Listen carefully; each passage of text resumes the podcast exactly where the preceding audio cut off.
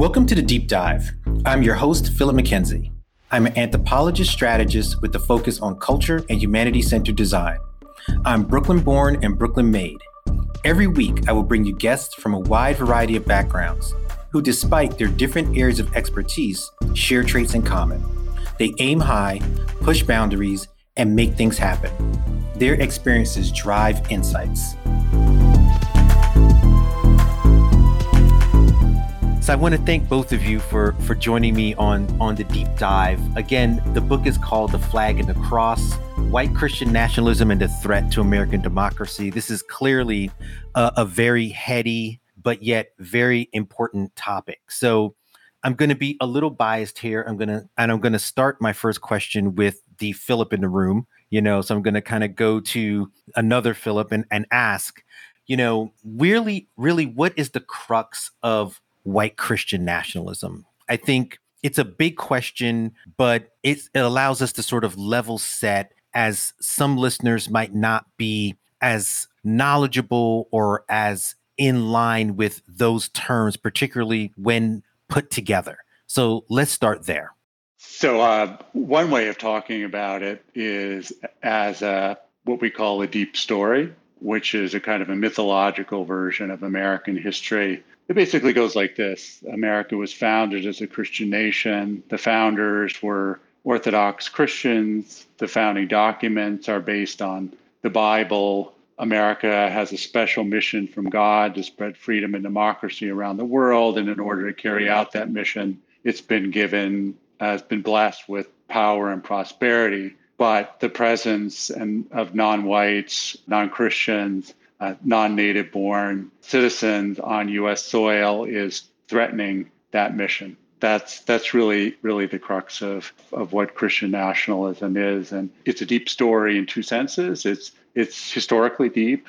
In the book, we show that you can trace it all the way back to the late 1600s, and it's really culturally deep in the sense that it uh, it's kind of the water that a lot of conservative Christians women and not just conservative Christians either. Some of these ideas, you know, are also out there, you know, under the label of American exceptionalism, for example, and are embraced by by non-Christians. And and Samuel, I want to turn to you and and ask you there's clearly a distinction between what let's call baseline Christianity and then this now you know new somewhat new reality though as as phil said this has been weaved in to the american narrative from the beginning of there being an american narrative.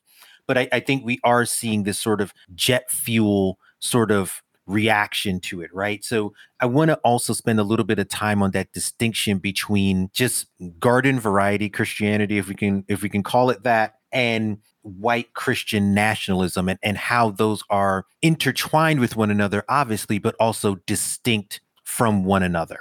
Right, and I think this is a great point to, to bring up, and something that we want to we talk about in the book, but uh, I think it bears repeating in a, in a variety of different ways. That uh, even though we're not theologians and we don't we don't claim to be in the book, we're and we're not making we're not making normative claims about what Christianity, real Christianity, should and shouldn't be. Uh, so, so please don't take us to to be saying that like no real Christian would be a Christian nationalist, or that these things are like, or that persons who subscribe to white Christian nationalism are not Christians somehow. Like that, that the fact is like the, the vast majority of, of Americans who subscribe to Christian nationalist ideology are in fact Christian. They go to church, they practice, they you know. So, uh, and yet we we believe that they are best thought of as distinct things in that normative Christianity or Christianity, as we often think of orthodoxy or or or how that is often construed, is is really a, uh, something that adheres to uh, I think traditional conceptions of what it means to be a Christian Orthodox creeds, or uh, whether that is in Catholicism or Protestantism or or, or, or Eastern Orthodoxy.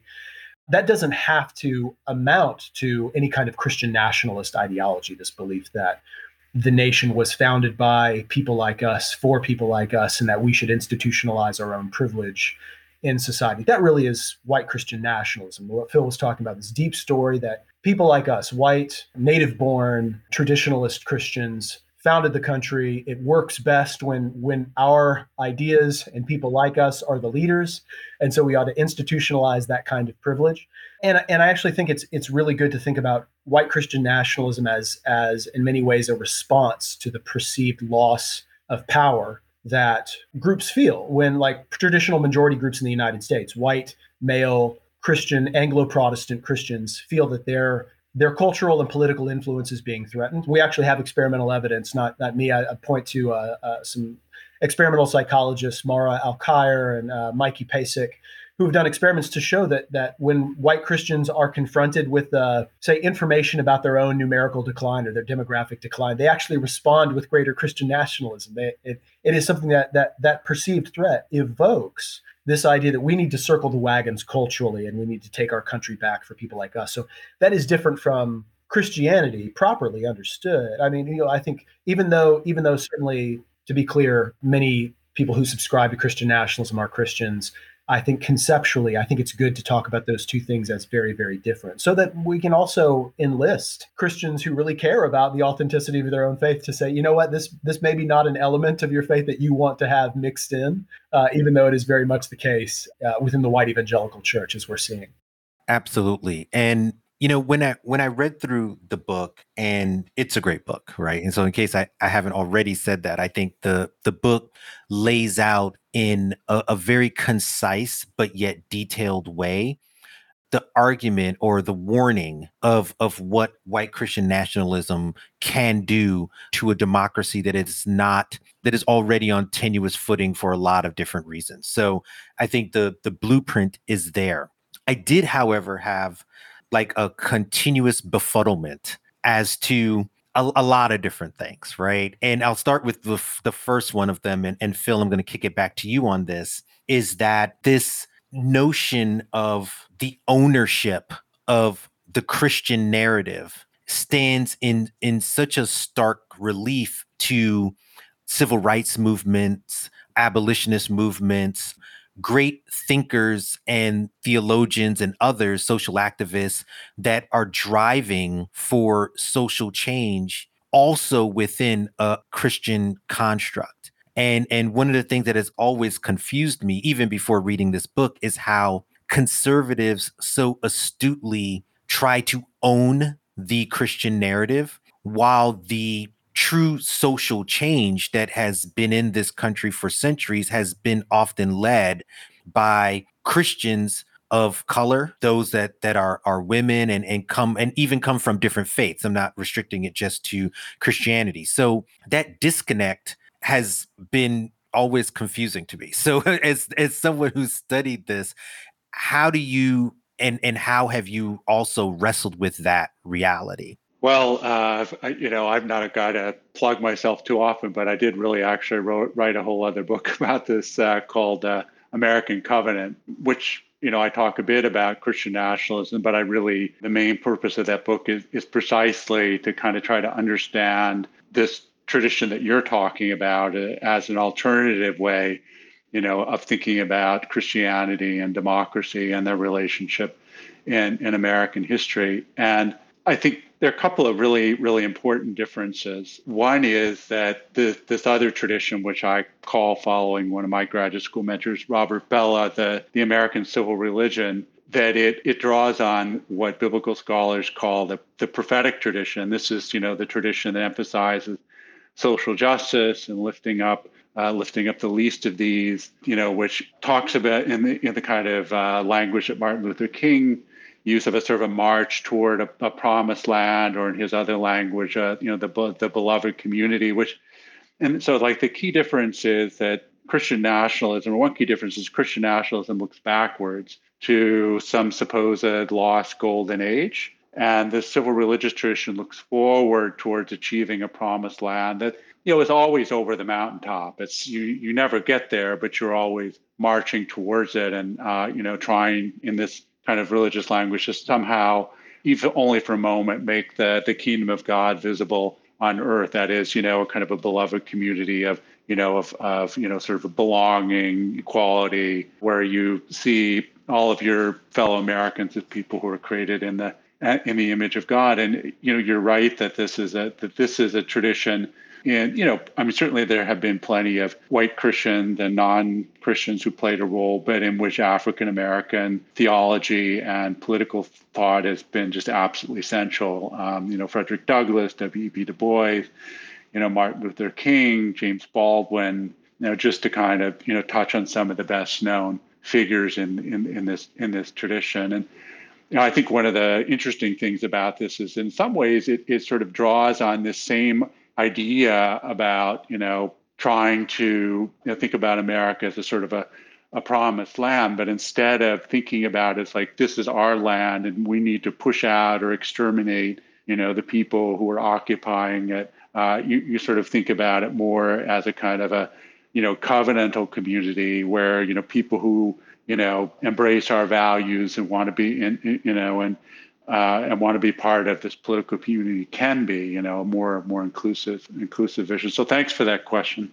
Absolutely. You know and sam i'm going to kick it over to you on my other befuddlement which is the um, notion of of newness in in some of this right? And as as you as you guys stated and laid out in the book, this is a a story rooted in the origin of the American story.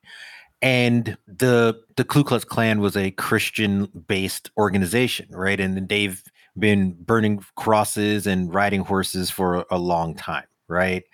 And so I'm, I'm fast forwarding through that narrative to say, you know, why are we always seeming to rediscover the reality of white Christian nationalism, you know, because I, I remember years ago, I read an article in the New York Times talking about gun shows and how books were being sold through the gun show network you know the sort of turner diaries things and you know these sort of survivalist realities these people thinking about lost causes how they refer to the civil to civil war and so it's a it's a long question but i'm the the point is why are we thinking about this as something new in, in the popular sense, right? As instead of grappling with the way this is sort of cooked into cooked into the recipe, so, so to speak. No, I, I think you said it. You said it really well. That that has been so cooked into the recipe. It's it's very much a part of our national conversation. This kind of like mythic story. This this uh, for a, a long period of time, we have just we have we have confused a lot of concepts together. I mean, I think Phil has done such great work, kind of disentangling what is civil religion versus this kind of white Christian nationalism narrative. What are if there are benefits to kind of understanding our our collective identity as Americans and the good parts of that, and how we celebrate the kinds of things, the ideals and the civic virtues that we feel like hey, are, are the things that we really want to be proud of versus these kinds of like ethnocultural nationalist ideals that certain groups want to say no the country is about this and always has been and always should be and so let's make that law. To, you know to hell with everybody else. I think we are we are just now being able to effectively i think disentangle those. We we have only recently and I, so as early as as we see anglo protestant christian nationalism in in american history we've only recently started collecting data where, where we could try to identify and measure what is this thing that we're talking about and how does it affect Americans' attitudes. And I think that is actually a relatively recent thing, being able to collect data on on those specific questions. I think uh, several of the problems emerge, and and so I've got a lot of thoughts on this, but I, I'll, I'll just name a couple of them. I think uh, this is a problem in the social sciences that we we look for any opportunity that we can to minimize religion as an effective uh, as something that actually does stuff in, in America. Like that is that is a powerful force. We try to explain it away with things like class or make it epiphenomenal or some other kind of like social thing that we'd rather talk about. Uh, that is certainly the case in sociology. And so we do this thing where, like, you know, Barack Obama wins two straight elections. Uh, and we immediately move to say, you know what, the Christian right, they had their day and now they're completely ineffective and they're gone and we don't need to worry about them anymore. And we start writing books about, before Barack Obama's term even ends, we start writing books about how white Christian America is, is no more and is really has, you know, is inconsequential. And then, you know, surprise, uh, we miscalculated because we, we, I think, wanted to tell ourselves uh, that, like, hey, this really isn't something we need to worry about uh, without really paying attention to what's going on. Uh, I think we also have, and this is, I think, a con- an unfortunate consequences of uh, of letting uh, journalists take language that we use and narratives that we use and kind of make them the end all be all of our conversation. So, for example, the conversation about white evangelicals. When Trump wins, you could just go down the headlines and talk about white evangelicalism, white evangel white evangelicals, eight out of or you know eight out of ten or four out of five, you know four out of five voted for Trump And for like the first whole year and a half or two years of Trump's office was this thing about white evangelicals without digging into what exactly is it about white evangelicals that drove them to want to support a guy like Trump. I think that has caused us to really dive into what are the underlying assumptions and ideologies that that unite not only white evangelicals but many white Catholics and many white mainline Protestants and many even any even some white seculars to say Trump is my guy and you know who else is my guy Viktor Orban and Putin uh, and all of these other authoritarian uh, leaders. I think only now are we starting to to really be able to zero in on exactly what this underlying cultural ideology, this expectation, this deep story that Phil is talking about, this vision for America's future with more precise language. And now we're able to look back and to say, well, you know, this is a this is a thread that has united all of these conversations and it has ebbed and flowed throughout America's history in response to this kind of perceived racial and ethnic and cultural upheaval and gets marshaled back and gets kind of like you know political uh, political leaders are able to like rally aggrieved, you know, working class or dis, uh, you know, uh, or aggravated white audiences to say, yes, this is who we are as Americans, and we need to take the country back uh, for all our kind of people. So I guess that's uh, without droning on too much more. I would just say I think that is we are now able to, I think, identify with more precise language and data exactly what was going on this whole time. I, I, this is probably the only time anyone will hear me say this on the show. I'm glad that Trump came up um, in the context of of this conversation because I, I, remember early on when he was running for president, the the argument was that there's no way that you know white evangelicals who are considered people in the in the South and out in the you know maybe Southwest would vote for like a New Yorker with a, a checkered personal history and you know all the blah blah right? Like that was sort of the conventional knowledge. And I remember I had a conversation with Timothy Snyder, very well known his historian and thinker, and this was like right after Trump won. And and we laughed because I was like, I kind of think the brothers knew this was going to happen, right? And um, so it seemed like white people were really confused. Black people kind of were like, "Yep," kind of kind of saw this, saw the writing on the wall. And I, I joke about that because I want to ask this question, so I'm going to toss it to you, Phil in in that thinking of you know black people kind of were like yep election day is going to be a doomsday scenario and white people were like fuck what the hell happened right it seems like there's a classic disconnect there but is is part of that disconnect and and it's going to kind of come back to what you were saying samuel a little bit is really the underlying thing that most of these people worshiping is whiteness. Eh, are, are we calling it christianity because that's what it is classically known as? But in a way is that just the the words and the institutions but are is the adherence really to this notion of whiteness and and christianity being a part in which it operates but it can also operate in any number of different avenues right? But but christianity is the religious thing on top of it right? But it can economically operate it can socially operate it can culturally operate. Are these people just like whoever defends me being white and me being on top is my guy or gal, as the case might be? Uh, that, that's a great question. I'm going to come back at you with a, a, quick anecdote about another Yale colleague of mine, Eli Anderson, who's a very famous uh, African American urban ethnographer. And uh, we were having dinner together in 2008, you know, shortly before the election. And I'm like, Obama's going to win, you know, the white folks are going to vote for him. And, you know, Eli Anderson's like, you know, he's he's gonna, you know, he's, you know, I was like, it's not that racist of a country anymore. He says, oh, you know, America is a really racist country. Still, you have no idea Obama's going to lose. And I, my my sort of joke is we were both half right. You know, I was right about the election. He was right about the racism.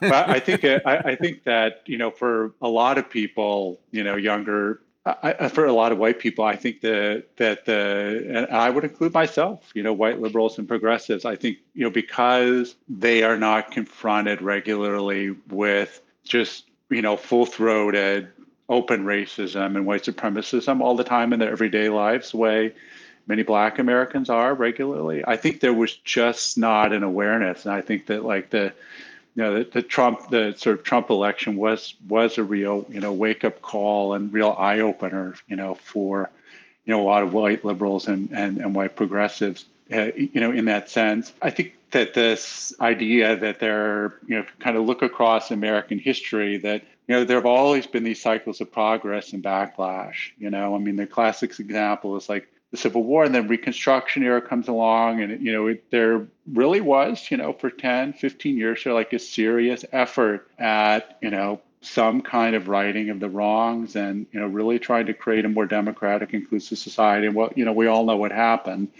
Uh, you know, that gets rolled back. Jim Crow gets uh, put put in place, and it's another century, you know, before there's a serious effort. And I think that you just have to see the, you know, the Trump election, you know, against that background. You know, there was a backlash against, you know, black man in the White House. There were just a lot of folks who, you know, just could not tolerate that. And you know, in a way, it's like we're gonna not only are we going to elect a white guy, we are going to elect the worst possible white guy you can imagine because he's still better than this unbelievably accomplished, unbelievably smart, unbelievably open-minded black guy, right? Just to really stick it in you and just really you know put a stick in your eye that's what we're that's what we're going to do. I really do feel there was an element of that. And you know i think it, it is in some ways about about whiteness. So i, th- I think for I think one of the things about white Christian nationalism is just the way that, you know, all those things get kind of smooshed together so that, you know, for,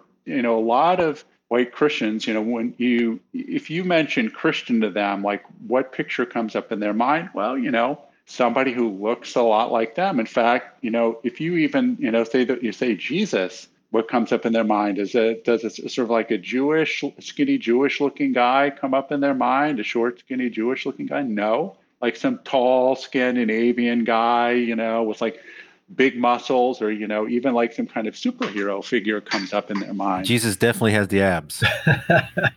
exactly. You know, and so I, I, so absolutely, I think that for a lot of people that whiteness, you know, not just, you know, it, both in the kind of phenotypical sense of like, you know, how you look physically, but I mean, also in the sense of certain kind of, you know, ethnoculture, as Sam puts it. I think that's that is for a lot of folks tangled up with Christianity. And, you know, there's still enough of a stigma around being a racist in, in the United States that it feels a lot more comfortable to say that I'm standing up for Christian civilization or Judeo Christian values or, um, you know, America, traditional America than to say, hey, I'm standing up for you know, the white race. I mean, you know, yeah. only the fringy, real card carrying neo Nazi types uh, say that, and you don't want to be one of them, or at least you know most people don't want to be one of them. Yeah, ab- absolutely, and I, I think that gives us an opportunity to to talk about January sixth, right? Because that was another moment where I I remember seeing on you know watching it unfold, right? And you know, Sam, I think you made a point about paying attention, right? Like leading up to the inauguration and leading up to January 6th and leading up to the election, I feel again like a lot of thinkers, a lot of black women, you know, others, you know, were like, look, these motherfuckers are crazy, right? Like it was always like, you know, just to speak very plainly, I'm, I'm cutting through all their fancy words and using my kind of more simple words. It's like folks have were like, look, these motherfuckers are unhinged. And a lot of other folks, you know, I think these white liberals feel that you re- remarked on would be like, oh, it's not going to be so bad. We've always had a peaceful transfer of power. This isn't going to be a big deal. And then it, it was a big deal. And and even as it was unfolding, I remember to myself thinking like, okay, this is white people acting like white people, right? Like their their hockey team lost, and now they're gonna burn the shit down, right? So even in its in it being like terrible, it kind of was like, okay, I've seen this, right? I've seen national troops trying to get kids into schools in Little Rock. I've seen northern cities erupt in violence because of busing, right? I grew up in New York. I remember Howard Beach. I mentioned Bensonhurst. I, I lived through all the things. So January 6th, I kind of was like, this is just the latest example of white people, white peopling. So how do we like, so Sam, I'm going to throw it to you and both of you can opine on this one if you want. That's not to make light of it right? Because I on the flip side, I actually do think that the scholarship, not just in your book by but by others, is to say, like, look, this was the the beer hall putsch, right? They didn't quite get it done this time, but you know what? A lot of them cops were right there in cahoots, right? The military's filled with these types and and others. Mm-hmm. So the next time we might not get off so lucky. so how do we how do we think about that and frame that where we both point the direction to those like yourselves who have been paying attention and also prepare for the next round of this? Because this is not going away right? So both of you can feel free to jump in but i, I answer sam first and then phil if you want to have some thoughts go for it. Yeah i mean I, I think first as just as it relates to our work i mean i think you know we could we could see i mean obviously symbolically there was all kinds of evidence of white christian nationalism throughout that that event right? Like you've got the flags and you've got the banners and you've got the impromptu worship sessions and you've got even the prayer in the senate chamber in which they're using this very very explicit like you know this is our nation not theirs and we've taken it back. Thanks for allowing the you know the heavenly father for allowing america to be reborn this day. You know like there's very very much in their minds going on that this is we're taking without without saying we're taking it back for Christians, they're definitely saying, "Hey, we're going to take this back for people like us," and that is all implied in that. And I think that goes along with the whiteness conversation. Like whiteness is in there, Christianity is in there, but it's this kind of ethnoculture, our kind of people, our kind of American understanding.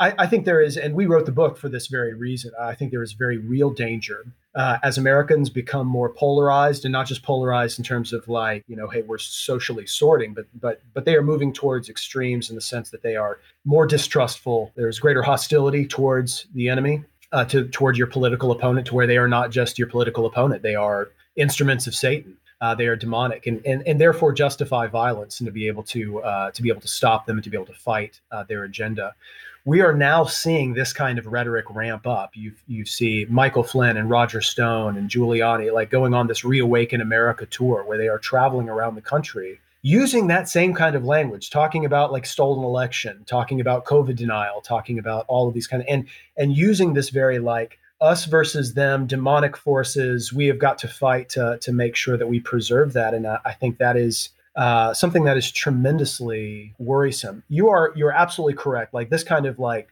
white people being white people and doing what white people do when they feel like their power is threatened and taken taken away from them. Yet I feel I feel like if anything novel is emerging from this is is that with Trump it became normalized and and highly visible and his his complete violation of presidential norms and bragging about it. I mean, he still hasn't suffered any consequences from it. Like still, like and everybody sees this. Everybody knows that there is now no consequences for doing what you do. You can still walk around scot free. You can still talk about it.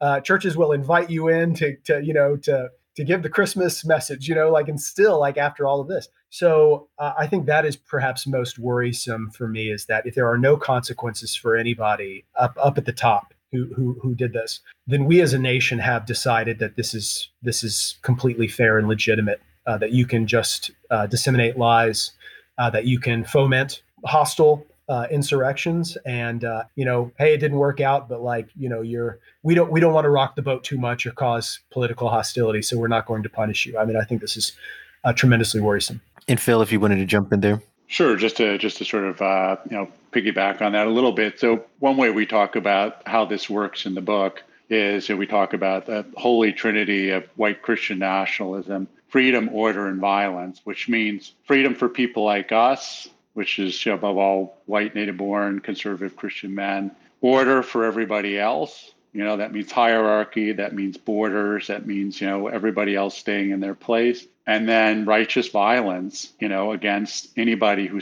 who, who steps out of line. And you can completely see this in the way in which, you know, sort of black political demonstrations and sort of white political violence are seen in very starkly different terms. You know, like Black Lives Matter. Oh, you know, that was just that was disorder, that was disruption, that was violence. What was January 6th? Well, that was patriots standing up for their freedom. Or we just don't remember at all. Like you know, ask folks about the like my age at least about the LA riots. Oh yeah, that was really bad. Bensonhurst. Oh, what was that? Right. I mean, it's just the, the things are just not part of our, our, our collective memory, you know, because of this sort of myth of uh, of sort of white white innocence that has to be preserved. I mean, in terms of what has to be done, I mean, I am, you know, there is evidence that uh, people are survey evidence at least that people are starting to realize that democracy itself is seriously in danger. I think that's part of, you know, why these most recent special elections have gone un, unexpectedly well for the Democrats. And I, you know, I think that the, you know, I think at least for a little while, we've got to, you know, ally with some people we may have strong disagreements with. Like, I can't think of anything I agree with Liz Cheney about except for democracy and Donald Trump. Those are the only two things and and that gives me a good segue. I'm I'm glad you. Again, another thing you will seldom hear on the show is a, a mention of Liz Cheney that is welcomed. Um, but I'll use it because you said something, Phil, there that I think was really interesting. Both both of you did, but I want to pull out your point about this notion of innocence, and I want to connect it to Liz Cheney as an avatar because oftentimes we talk about men, you know, white men, white Christian nationalist men and they are clearly leaders in this in this movement but you know white women are right out there yelling and screaming with with the best of them right? And i'm curious how how that factors into this idea of of the white christian nationalism because it is so much buttressed in quote unquote family values right? So i'm using their language though with the disclaimer i don't believe none of their bullshit but family values is a thing that exists and a and a big part of that is the quote unquote nuclear family where the woman is at home supporting her her man and you know this sort of anti um, feminism and, and empowerment that's tied to a lot of different movements. So i think of like the work of someone like Jessie Daniels, who I've had on the show before. She's a sociologist based here in New York that talks about like nice white women, right? So long preamble to say with the Liz Cheney's, yes, she's against Trump, but she also voted with Trump 95% of the time or some high percentage of the time, right? So, not to bash her, but in a very specific way, the role that white women and that veil of innocence plays a part in these white Christian nationalism and in the white story. Like, have you guys seen that, experienced that, dealt with that to, to some degree? Because it seems like another sort of hidden thing that we don't talk about as much. You know, Melania was there waving her hands. She was one of the main birther people, right? But she kind of gets off less than than Trump does in comparison, right? So, you know, Sam, I'll throw it to you, or is it Phil? Is your turn? I've lost track. Whoever wants to jump in there, it's a free for all. Sure. sure. Um, I mean, I, I think I, I, think that's a, a, great point. I think when you see like a Lauren Boebert or a Marjorie Taylor Greene, uh, I think overtly making these kinds of uh, Christian nationalist claims. In fact, Marjorie Taylor Greene now uh, you know, uh, drawing a lot of attention to Christian nationalism herself by saying, "Hey, I think we just ought to embrace the label. Republican Party ought to be the party of Christian nationalism." She goes up in front of crowds now and says, hey, I'm a Christian nationalist, and I don't think that's anything to be ashamed of. And and so really getting out there and, and, and owning that label. I think, though, I would say white Christian nationalism, we have lots of data to back this up, is super patriarchal. That primarily emerges out of, I, I think, a, a fetishes a fetishization of social order, of like a rigid social order where people know their place and there is an arrangement that is traditionalist. Uh, you can see this in other evidence. This is not in the book, but in a, a subsequent study that we've just published uh, we find that Christian nationalist ideology is very, very strong predictor that uh, you you want to promote national what you call nationalist pronatalism. That we as Americans and the right kind of Americans should be having more babies for the nation. Like that, we ought this ought to alarm us that our fertility rates are declining. Uh, this is one of those things that actually unites us with places like Russia and Hungary that are also very concerned about their own fertility. And it is because of racism, is because of xenophobia, is because they don't want their population, their pristine, pure population being replaced by outsiders. So we've got to have more babies for the nation. But that is wrapped up into patriarchy. It's wrapped up into social order and making sure that we kind of uh, stay that way. So you have uh, these women, I think, are going to bat for these far right uh, Christian nationalist, I think, causes and values. I think they get platformed because, in some ways, it's it's a it's a mascot. In some ways, it's a, a highly patriarchal and I think misogynist kind of ideology and movement that says, look, these women are also fully on board with what we're trying to do here. They want to advocate for this, and, and it becomes in many ways, if we want to bring uh, another, not just a gender but a race angle into it, the Candace Owens kind of effect, where you've got you've got a woman but also a black woman who is also going to bat hard for the far right. And people platform her and say, like, look, you know, like obviously, you know, how can you say we're racist, Candace Owens, you know, or how can you yeah. say we're sexist, Marjorie Taylor Greene and Candace Owens?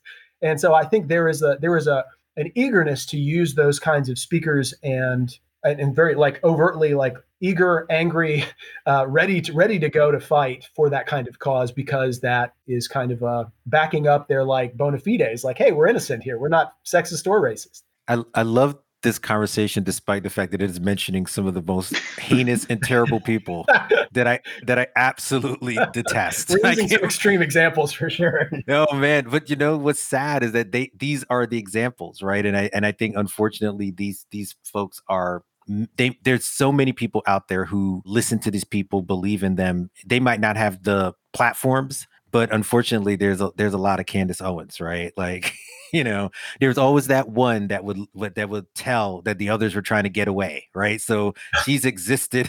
She's existed for as, as long as I could remember, right? There's always one that's gonna go knock on the door. They're they're leaving, you know, call the cops, right?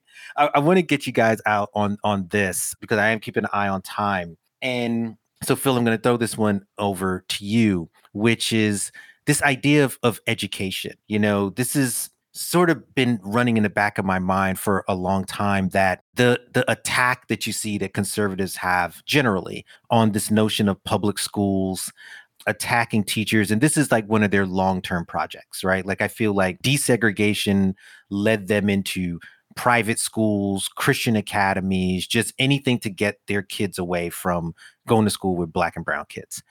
And and fast forward, they can regulate that education, which leaves out a lot of the stuff that you talk about in the book, right? And they can keep that American mythological story going because they just won't tell the truth, right? So anything that tells the truth becomes something to be attacked 1619 project howard zinn doesn't matter right anything that tells the truth is is bad so i want to give you a, a opportunity to kind of talk about the way that education and and the privatization of that through these christian academies helps to buttress this idea of of of white nationalism. So I'll give you some time for that, and then if we can, I want to squeeze in your drops because I'm sure they were good, and then we'll be done. yeah, so I just it's, it's an excellent point, and um, you know, like if you look at the textbooks that are used in Christian academies and by Christian homeschoolers, especially the history and government textbooks, you know, the history textbooks are just you know they're just a deep story, you know, in in, in pure form, a lot of them, and you know the government textbooks are all about you know america is just about freedom you know meaning sort of freedom for people like us or maybe it's also about property. And that's uh, that's about the, that's about the end of the story and so of course like uh, you know public schools are, are sort of a threat to that especially you know insofar as public schools do teach a somewhat more critical version of history although i mean let's seriously not kid ourselves i mean you know we send all of our kids to the public schools apart from Black History Month, and you know maybe people reading a couple of Martin Luther King speeches. I mean, again, that's that's you know better than not doing that at all. Uh, you know, the idea that there's some extremely critical version of American history that's being taught in the public schools It's just you know complete silliness. I mean, really, you know what's going on is there is uh, it's not that there's some radical version of American history that's being taught. It's just they want this completely whitewashed version of American history taught, where America always has been, always will be, you know, uh, uh, you know, an exceptional nation that's a force for good in the world.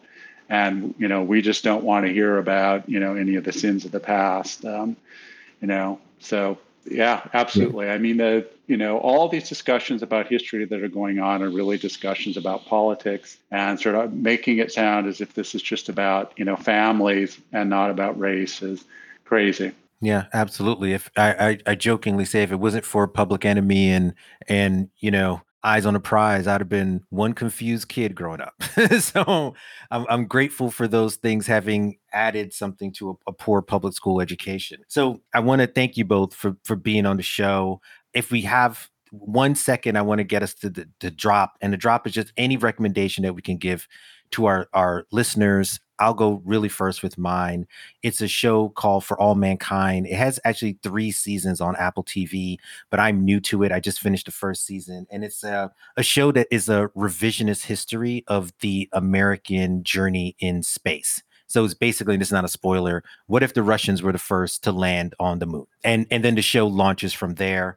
I started it on a on a recent trip, and it was it's a really really fascinating show. I'm surprised it's gone three seasons with it without it being on my radar before that. So that's my drop, and I'll throw it to you, Sam, for your drop or drops, and then Phil, you'll wrap us up. Sure. Uh, one book I'm recommending to, to everybody is a, a, recent history book by a guy named J. Russell Hawkins called "The Bible Told Them So," uh, and it's it is a history of of of white evangelical racism in the South, and and uh, the the premise of the book is that you know people make the argument that during the civil rights movement only one group of people was led by their kind of theology to like you know address civil rights. That was the black church. And and he would argue that like actually there was this huge theology of segregation that was driving white evangelicals in the south to oppose this. And so he he talks about and then uh, you know just just briefly he he talks about how that that theology of segregation where they really did and he has all the receipts to show it this theology of segregation that says god wants us separate uh, and to violate that is to violate the Bible and, and those kinds of things. That over time uh, transitions into the colorblind racial theology that we see within the evangelical church. And he he talks about just to your point, uh, Philip, is he he talks about uh, the transition to uh, private education in the 1980s and with Reagan and the family values talk. And so he he he crafts this wonderful narrative of how that kind of theology of racism or that racist theology in in the during the civil rights movement became what we see today essentially. And so blew my mind. That's a fantastic book great read and just receipts for days that i would just if anybody's interested in that history. Awesome. Awesome. And phil yours well, that that is a great book, and I'll just say one more thing about it, which is you, know, you can even see this in the in the sort of most kind of progressive versions of some evangelicalism, you know, in this talk about racial reconciliation, you know, where reconciliation is like you know, suggests that somehow African Americans owe it to white Americans to somehow reconcile with them as, you know, when what's really required is, you know, basically, you know, kind of apology and, you know, confession, not reconciliation. But I'll, recommend another book, which another great book for folks who are interested in following up on this uh, kind of the gender angle. And this is by uh, a historian named Kristin Kobes Du Mez. Won't maybe remember her name, but you will not forget the title which is Jesus and John Wayne. And that is basically uh, about uh, how American masculinity and American Christianity and uh, you know, you couldn't really make John Wayne into Jesus, so you had to make Jesus into John Wayne, if I can put it that way. So the, you know, the way in which this kind of culture of of masculinity and patriarchy just is shot through uh, a lot of contemporary American Christianity. Oh, that's awesome. Thank thank you both for those awesome recommendations. So and I have more reading to do. Um, but thanks so much for joining me on on the deep dive. Thanks for your patience at the very beginning of this. And again, the book is called The Flag and the Cross. It's a astounding read. I think it's a must read for anyone who wants to understand a, a potential road for this country. And again, Philip Gorski, Samuel Perry, I want to thank you both for being on the deep dive with me. Thank you. Thanks for having us on, Phil.